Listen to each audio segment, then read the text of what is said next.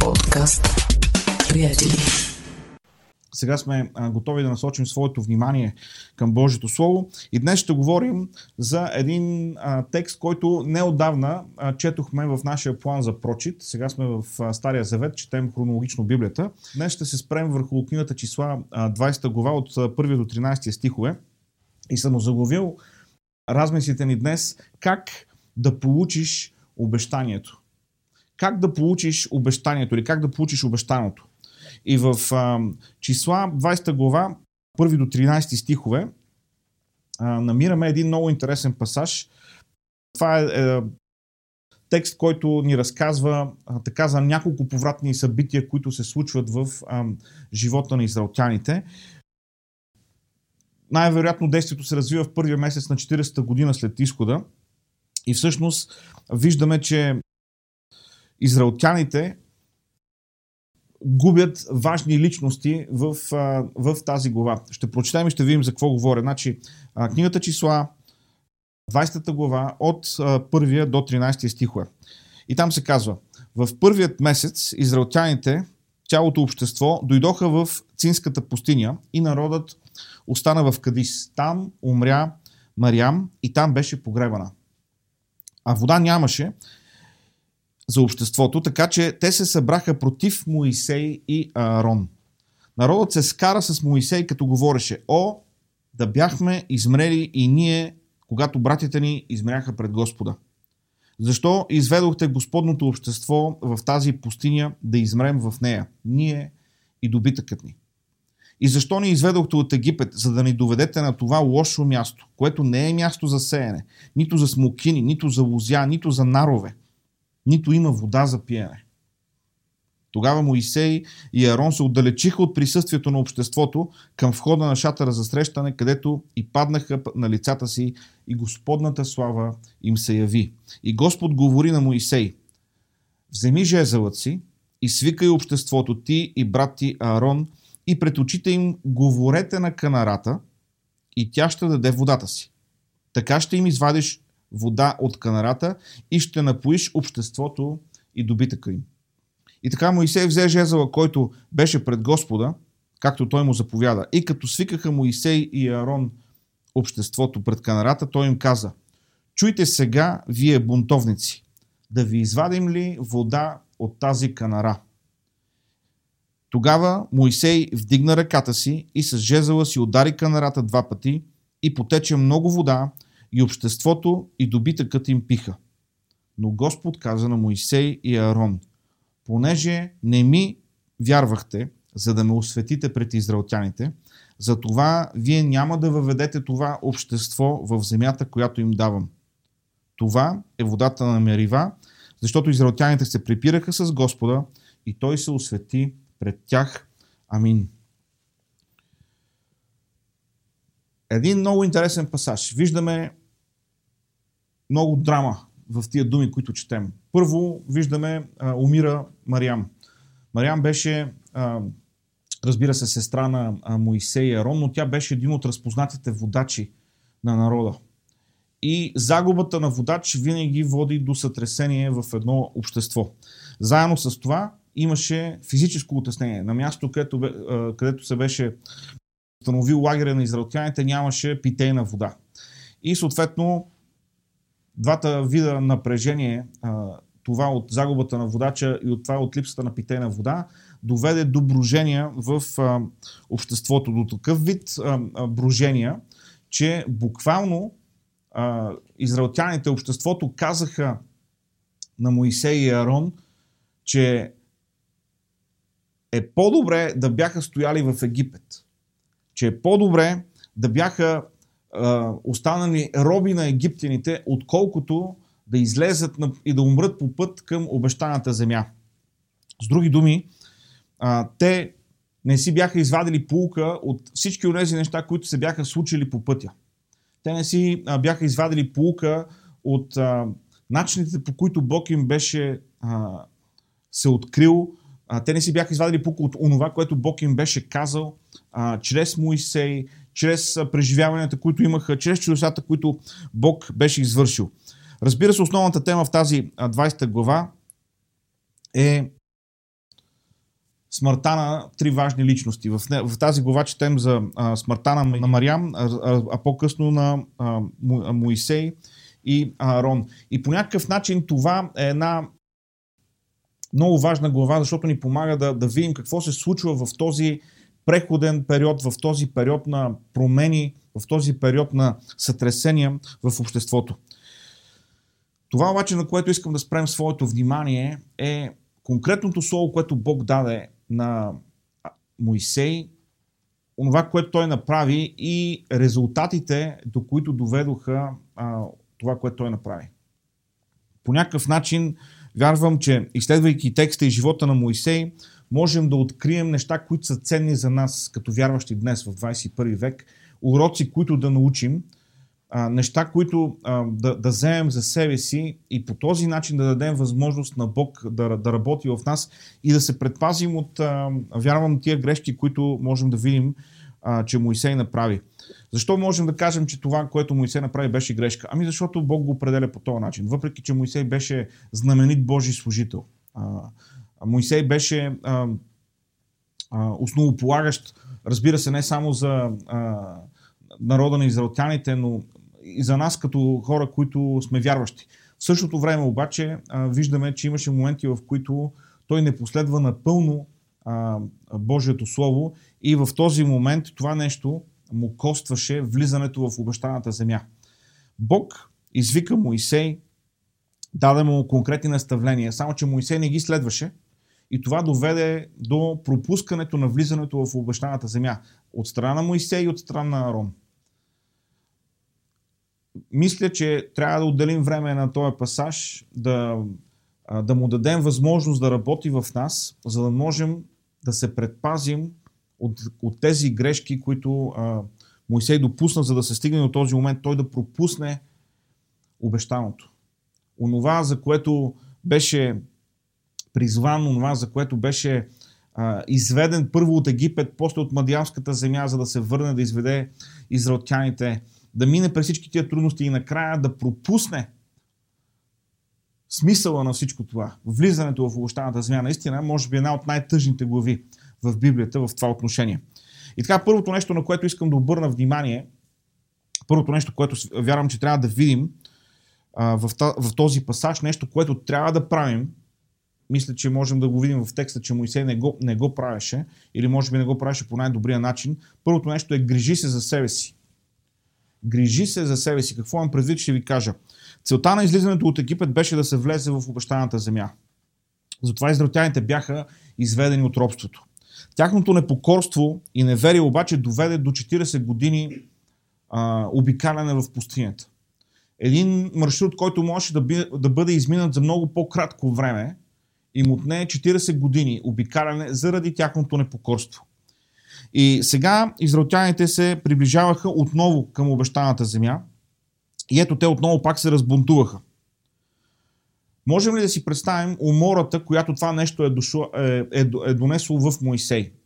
Моисей, а, въпреки че беше един благочестив човек, а, въпреки че беше човек, който лично говореше с Бога, все пак той беше човек. И ако четем думите му в тази 13 глава, можем да видим, мисля, че ако ги прочетем на глас, можем да усетим дори а, а, така раздразнението в него от това, което израелтяните направиха. Това, което се случи е, че в края на краищата на, на, на този човек му беше по някакъв начин, можем да кажем, втръснало да се занимава с тези бунтовни хора. Тези хора, които не се научаваха. Тези хора, които преживяха чудесата, преживяха язвите в Египет, преживяха изхода и разделянето на Червеното море, продължаваха да се бунтуват. И явно това нещо беше изморило Моисей. Той се беше изморил от тези невярващи, от тези глупави хора, които правеха какво ли не, само и само за да се оплакват, които често разгневяваха Бога. Това, което Моисей чувства в тази ситуация е разбираемо. Един водач винаги иска да види хората да израстват, да се развиват, да бъдат по-добри, да, да напредват в своя път. И ако има нещо, което да уморява, да изяжда един водач, това е липсата на растеж в хората, които води. Моисей беше точно в тази ситуация.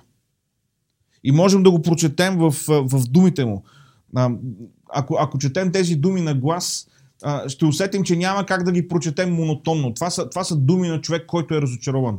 Това са думи на човек, който е, може би, в някаква степен разгневен. Вода ли искате да ви дам? Е, ще ви дам сега вода. Това беше отношението на Моисей. На него му беше, той се беше изморил да търпи тези невярващи хора. А какво става тогава, когато се изморяваме? Тогава сме склонни да направим грешка. Затова казвам първото толкова важно нещо, което трябва да видим в тази история. Грижи се за себе си. Моисей беше стигнал до тази умора, която го доведе до този тип реакция. Вижте, ние освен духовни същества сме и физически същества. Сигурен съм, нали, можем да се ощипаме, можем да, да, да се усетиме, че не сме само духовни същества.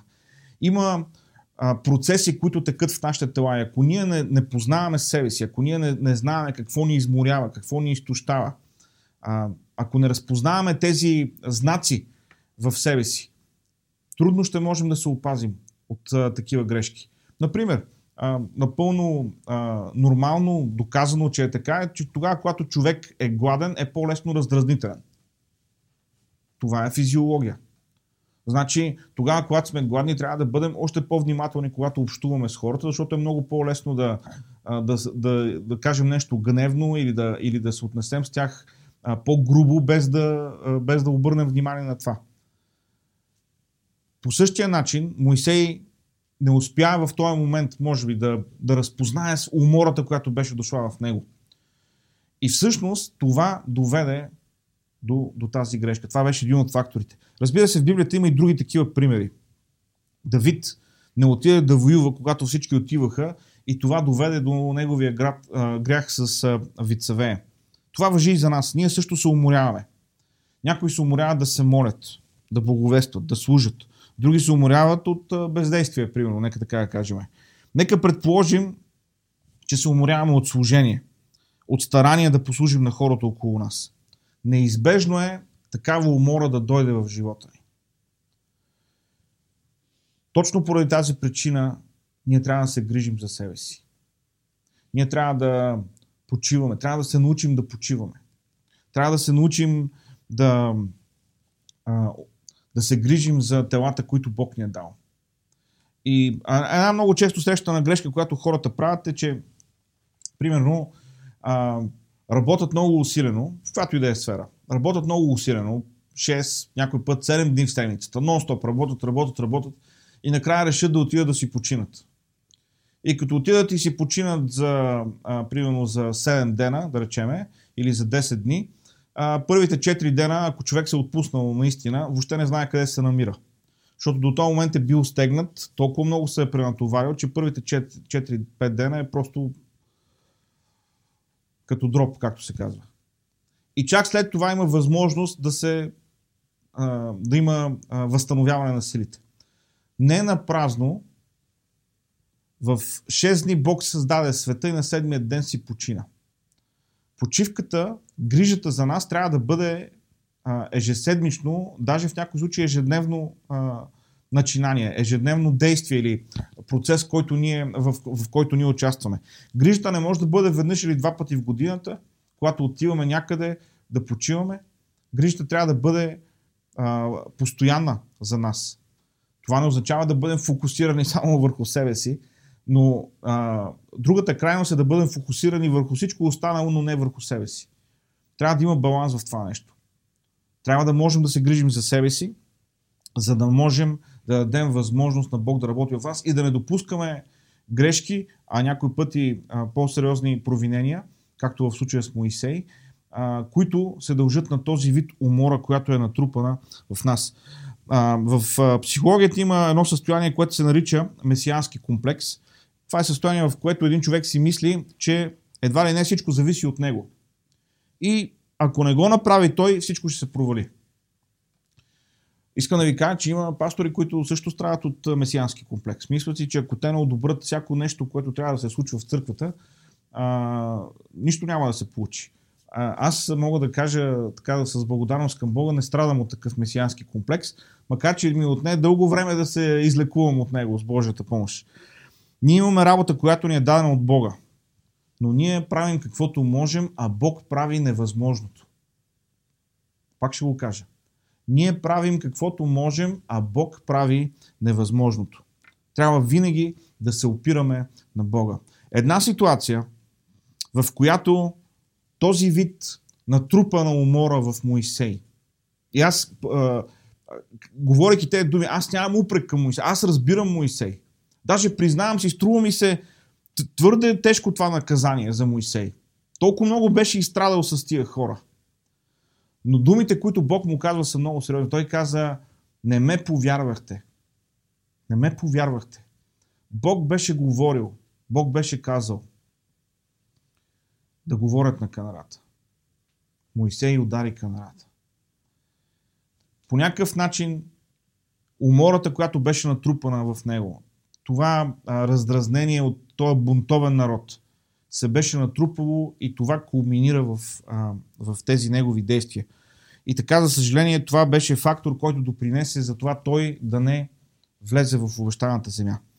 Второто нещо, за което а, бих желал да говорим от тази случка на а, Моисей, който а, удари канарата вместо да говори на Бог, вместо да говори на нея и да а, излезе вода от нея, е да се пазим от прекомерна увереност. Пази се от прекомерна увереност. Втората причина, поради която Моисей бе непокорен, бе, че в него имаше една увереност, която беше натрупала, натрупана. Макар, че израелтя, израелтяните бяха бунтовен народ, макар, че те бяха разневили много пъти Господа. Моисей беше верен човек. Моисей беше преживял Божиите чудеса. Моисей беше видял Бог да работи чрез него. И от това, което четем, можем да стигнем до заключение, без да а, говорим лошо за Моисей, че той беше развил в себе си, имаше тая увереност, че както Бог е работил преди, така ще работи и сега чрез мен. Той бе получил ясни инструкции от Бога какво трябва да направи. Той трябваше да свика обществото и да говори на канарата. Трябваше да говори на канарата. В стих 10 четем, чуйте сега вие бунтовници. Това е начинът по който Моисей се обръща към израелтяните. Те такива ли са? 100%. 100%. Но, но самия начин по който Моисей тръгва да говори с тях ни показва състоянието, в което той се намира. Чуйте сега, вие бунтовници, да ви извадим ли вода от тази канара? Мисля, че можем да го чуем в думите на, на Моисей. Тази прекомерна увереност. Аз съм бил друг път пред канара. Знам как Бог извади тогава вода. Аз тогава ударих канарата и водата потече. Така ли? Това ли сега искате? Окей, що ми искате, сега ще ви дам вода. И Моисей се доближава и разбира се, удря а, канарата. Водата обаче не потича. И какво прави Моисей? Удря втори път. Нали, може би Бог не е разбрал нещо. Може би Бог не е разчел сигнала, който Моисей му е дал. Аз съм с жезъла. Това е жезъл, който ти си ми дал. Каквото направя, трябва да се случва. Удря първи път, не тече вода. Удря втори път.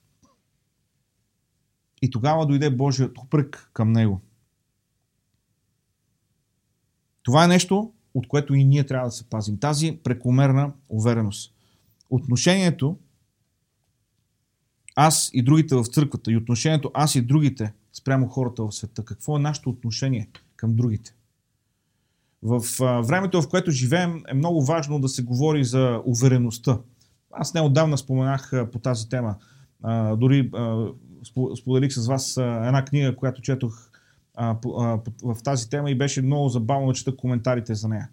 А, коментари, в които повтарям се, но пак ще кажа, коментарите под книгата бяха, ма аз си мислех, че човека ще ми помогне да имам бързо увереност, а той ми казва, че трябва да имам компетентност преди да имам увереност.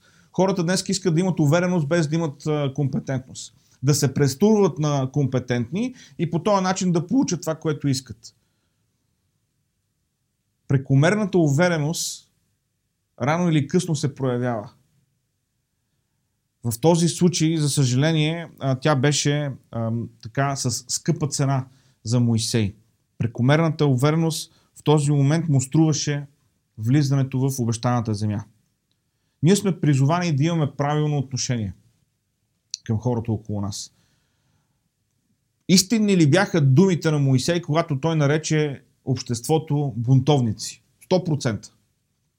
100%. Но нека ви кажа нещо. Ако съберете а, една група от хора, на които искате да им говорите за Бога, ако се обърнете към тях с вие долни грешници, въпреки че може би а, определението е точно, няма да спечелите сърцата им, нито ще могат да научат нещо.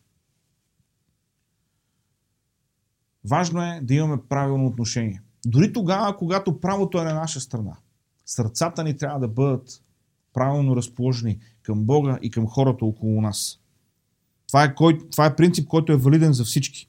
В случая виждаме валиден дори и за Моисей. И точно пренебрегването на този принцип и тази прекомерна увереност, че Бог ще работи както преди, стана причина Моисей да, да се греши. Моисей хвана жезела и го използва така, както го беше използвал преди. Защо? Защото той беше вярващ човек. Той знаеше какво Бог беше направил в живота му. Но той беше допуснал да бъде уверен, че Бог ще работи по същия начин, както беше работил и преди. И това нещо му костваше влизането в обещаната земя. Библията ни дава и други примери на хора, които бяха а, уверени в себе си, обаче това им костваше много. Например, в книгата Съди, още не сме стигнали до нея, предстои да а, почнем да четем там, има един страхотен персонаж, а, той се казва Самсон. Самсон беше човек, който Бог беше надарил с а, невероятна сила. И а, силата, беше в, а, силата му се криеше в това, разбира се, първо в Бога, тя му беше дадена от Бога, и второ, той, трябва, той трябваше да бъде, да живее като а, Назарей. Това беше а, специален вид обричане пред Бога. Той не трябваше да постригва косата си. Това беше част от посвещението, което а, Назарея правеше пред Бога. И тогава, когато а, подлъган, а, той сподели тайната на своята сила, това в своя, а, своят оброк пред Бога, това да бъде Назарей. И косата му беше отрязана. Когато дойдоха да го атакуват филистимците, думите, които той използва, мисля, че са много силни и те имат а, връзка с а, точно а, този проблем с прекомерната увереност, за който говорим днес. Искам, а, искам да ви прочита тези думи. А, те се намират в а, книгата Съди, 16 глава, 20 стих. Тогава жената, при която Самсон беше, каза, Филистимците са върху тебе, Самсоне. И той се събуди от съня си и каза, ще изляза като друг път и ще се отърся от филистимците. Но той не знаеше, че Господ се беше оттеглил от него. Самсон стана и каза, друг път съм се справил с тия филистимци, друг път са идвали върху мене, сега ще стана и ще го направя както предишните пъти. Само, че той не знаеше, че Бог се беше оттеглил от него. Прекомерната увереност може да ни изиграе много лоша шега. Прекомерната увереност може да ни попречи да получим обещаното. Да влезем в обещаната земя, която Бог има за нас. Всеки път, когато имам възможност да споделя някъде Божието Слово, се моля и казвам, Господи, не ми позволявай да си мисля, че ако миналата неделя се е получило или миналия път, когато съм проповядал, се е получило, то със сигурност се получи и този път. Бог е този, от който зависят нещата. Ние правим каквото можем, но Бог прави невъзможното. Затова, приятели, пазете се. Грижете се за себе си. Тогава, когато тялото започне да се износва, тогава, когато тялото започва да трупа умора, познавайте себе си. Почивайте. Грижете се за тялото си. На второ място, пазете се от прекомерната увереност, понеже прекомерната увереност ще ни струва скъпо. Какво се случва тогава, когато някой е прекомерно а, повече, отколкото трябва уверен в своите умения? Да шофира, да кара мотоциклет, да прави едно или друго нещо. В някои от тези дейности прекомерната увереност може да коства дори живота на човек. Затова пазете се от тази прекомерна увереност. На Моисей тя костваше влизането в обещаната земя. Третото нещо, за което искам да говоря днес от този пасаж.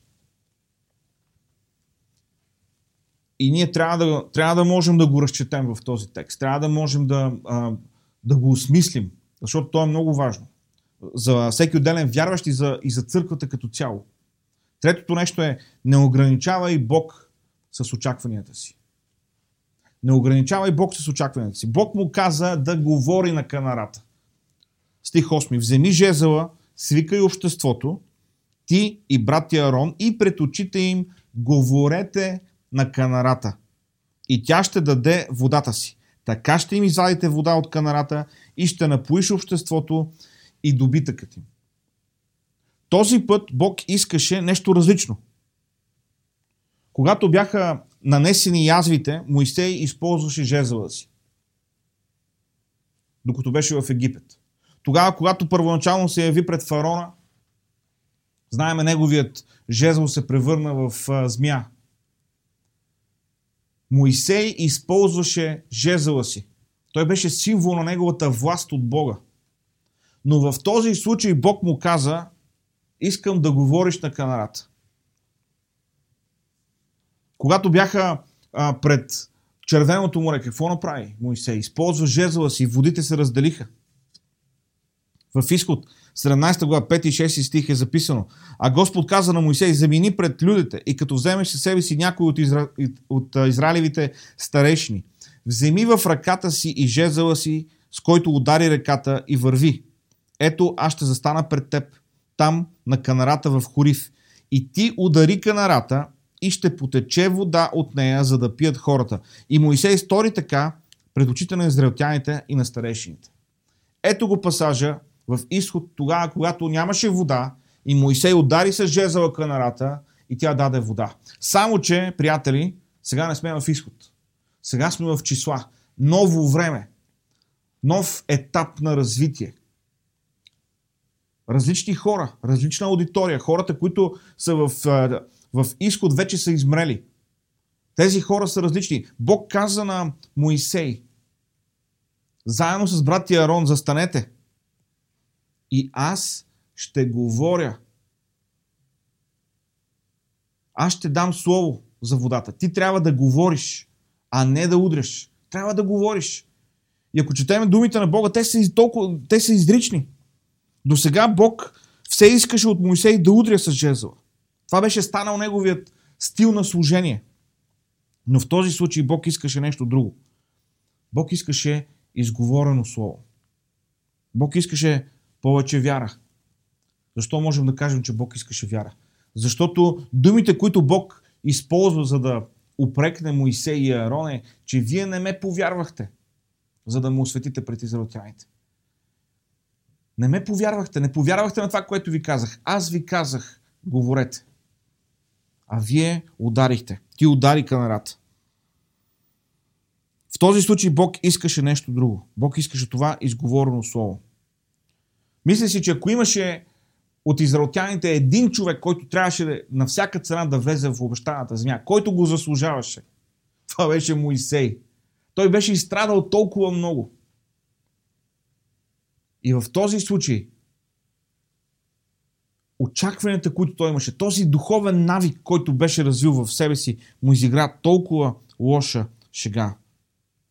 Нямаше никой, който да бе направил повече от него.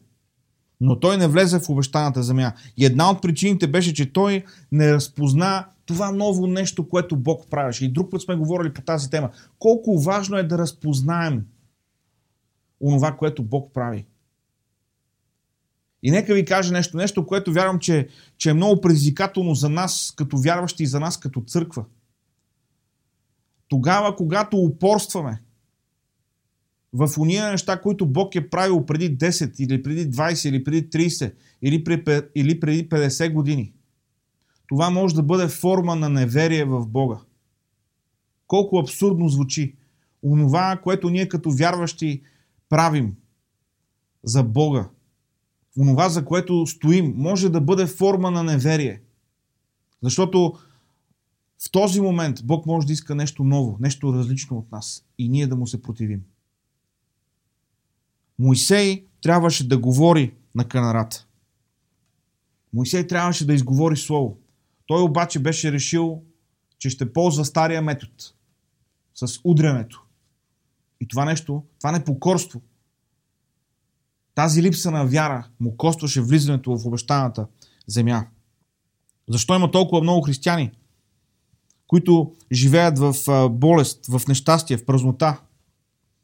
Защото виждам по себе си колко трудно е да се приеме нещо ново, на което не съм свикнал. Не казвам, че трябва да приемем всяко нещо. Е така, да се примиряваме. Не, не, не става въпрос за това. Трябва да изпитваме всичко. Казвам, че много често пропускаме Божието действие, защото Бог действа неочаквано. Толкова често ние просто а, имаме такава, аз не бих я нарекал дори духовна, духовни рефлекси, ами такива религиозни рефлекси. Идва страдание, идва, идва изпитание и ние първо викаме към Бога, Боже, избави ни.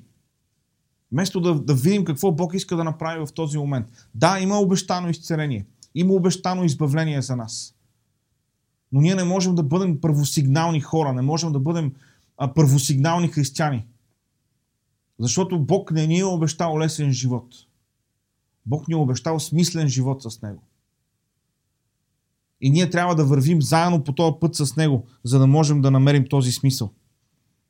Защо много хора не разпознаха Исус като Месия, тогава, когато Той беше дошъл между израелтяните? Защото техните очаквания бяха на човека с жезъла.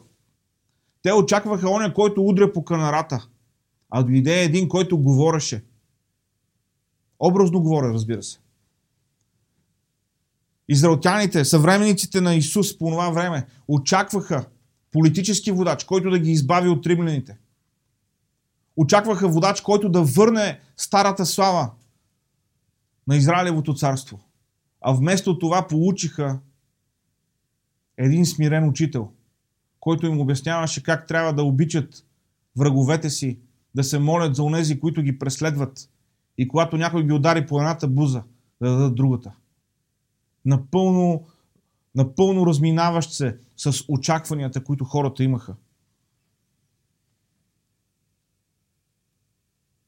Вярвам, че Бог ни предизвиква ние да бъдем отворени за това, което Той прави в 21 век. Постоянно да бъдем будни, да бъдем, а, да използвам тази стара българска дума, да бъдем осторожни, да бъдем а, изключително фокусирани в Бог, не в това, с което сме свикнали, не в а, унези методи и начини, по които сме преживяли Божието благословение. Защото, приятели, нека ви кажа, новото време, в което живеем, изисква нов подход. Не е ново послание. Посланието е същото. Изисква нов подход. Изисква да бъдем чувствителни към водителството на Святия Дух и да му дадем възможност той да ни ръководи. И да бъдем покорни на това водителство. Най-лесно е да се върнем към онова, което знаем как да правим. Най-лесно е да кажем, така сме го правили от 20, от 100 години, така са го правили нашите духовни предци. И ние вървим в тази традиция. Нека ти кажа нещо. Бог не се интересува от традиции. Бог се интересува от покорство. Това е което Той търси. В тебе и в мен и във всеки един човек, който се нарича с Неговото име. Бог се интересува от покорство. И с това не казвам, че традициите са лошо, не казвам, че са и добро. Просто казвам, че Бог иска да сме покорни. И когато това означава да спазваме традициите, окей, спазваме и това е покорство на Бога.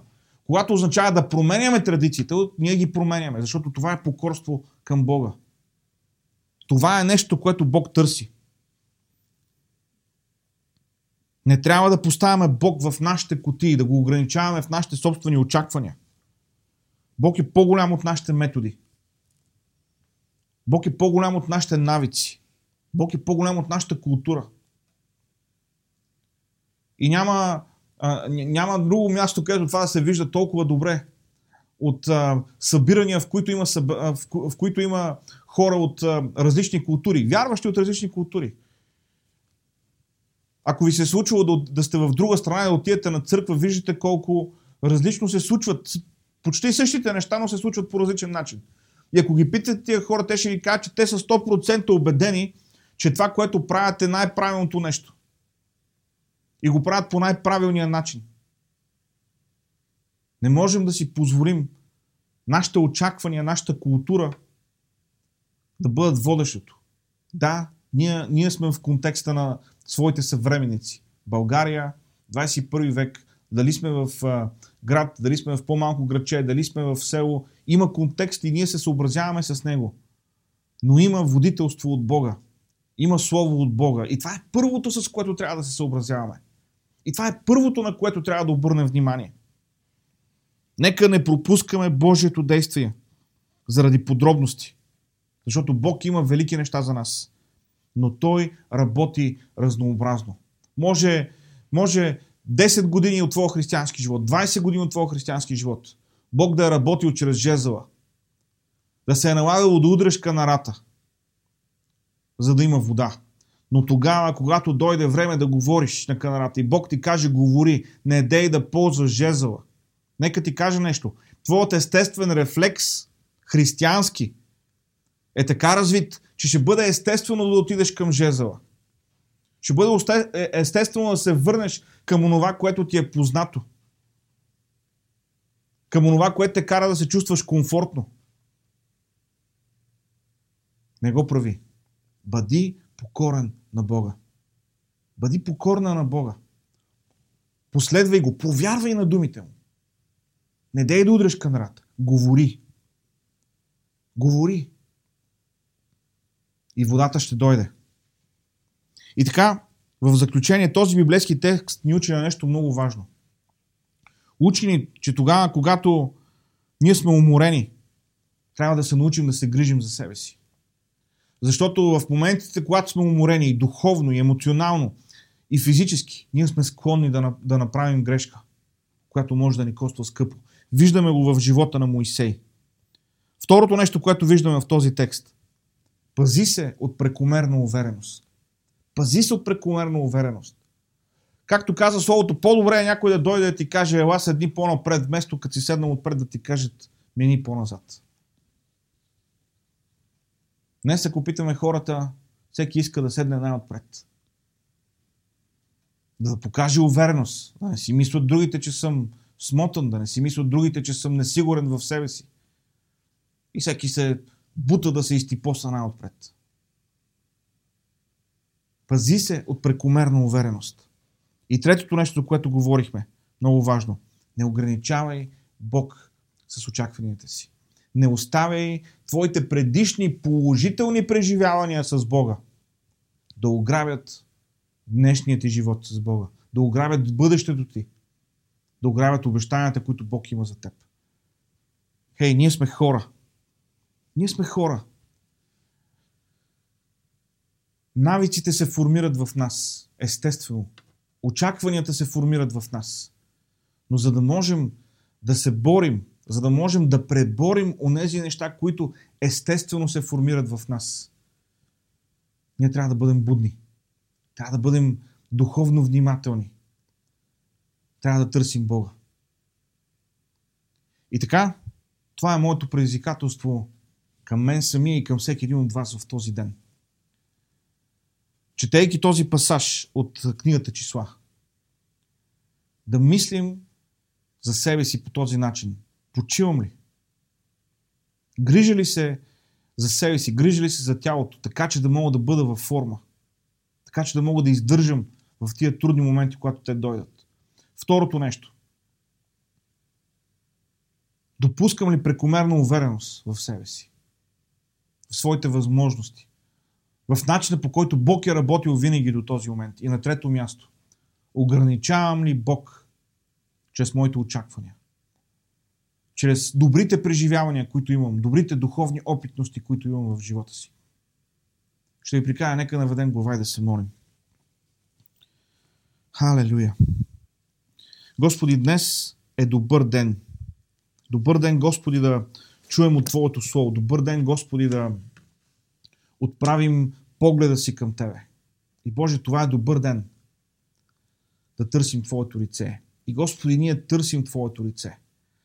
И в този ден, Господи, се молим. Нека ръката Ти бъде на нас. Помогни ни, Господи, да научим урока от Моисей. Господи, да не допускаме в себе си натрупване на умора, която един ден да ни доведе до думи или действия, които, за които после да съжаляваме. Господи, научи ни да се грижим за себе си по правилния начин. Господи, опази ни от прекомерна увереност. Господи, в това надуто гордо време, в което живеем. В това време, в което всеки разнася своята слава. В това време, което е движено от а, лайкове и от а, това колко споделяния и колко гледания имаш в а, социалните си профили. Господи, пази ни от тази прекомерна увереност, за да не пропускаме онова, което Ти имаш за нас. Господи, повече от всичко моля Те в името на Исус. Помогни ни така, че нашите добри преживявания с Тебе, нашите свидетелства, нашите победи в миналото да не се превърнат в пречка за настоящето и бъдещето, което Ти имаш за нас. Помогни ни, Господи, винаги да следваме Тебе, а не просто да следваме онова, което сме правили години наред. Помогни ни, Господи, винаги да слушаме Тебе, а не инстинктивно да се връщаме към онези думи, дела, действия, с които се чувстваме комфортно и които са се превърнали в начин на живот за нас. Помогни ни, Господи, да чуваме от Тебе. Боже, това е ден, в който те молим. Бъди с нас. Помагай ни, Господи, и работи в живота ни. Обичаме те, Господи. Халелуя. Халелуя.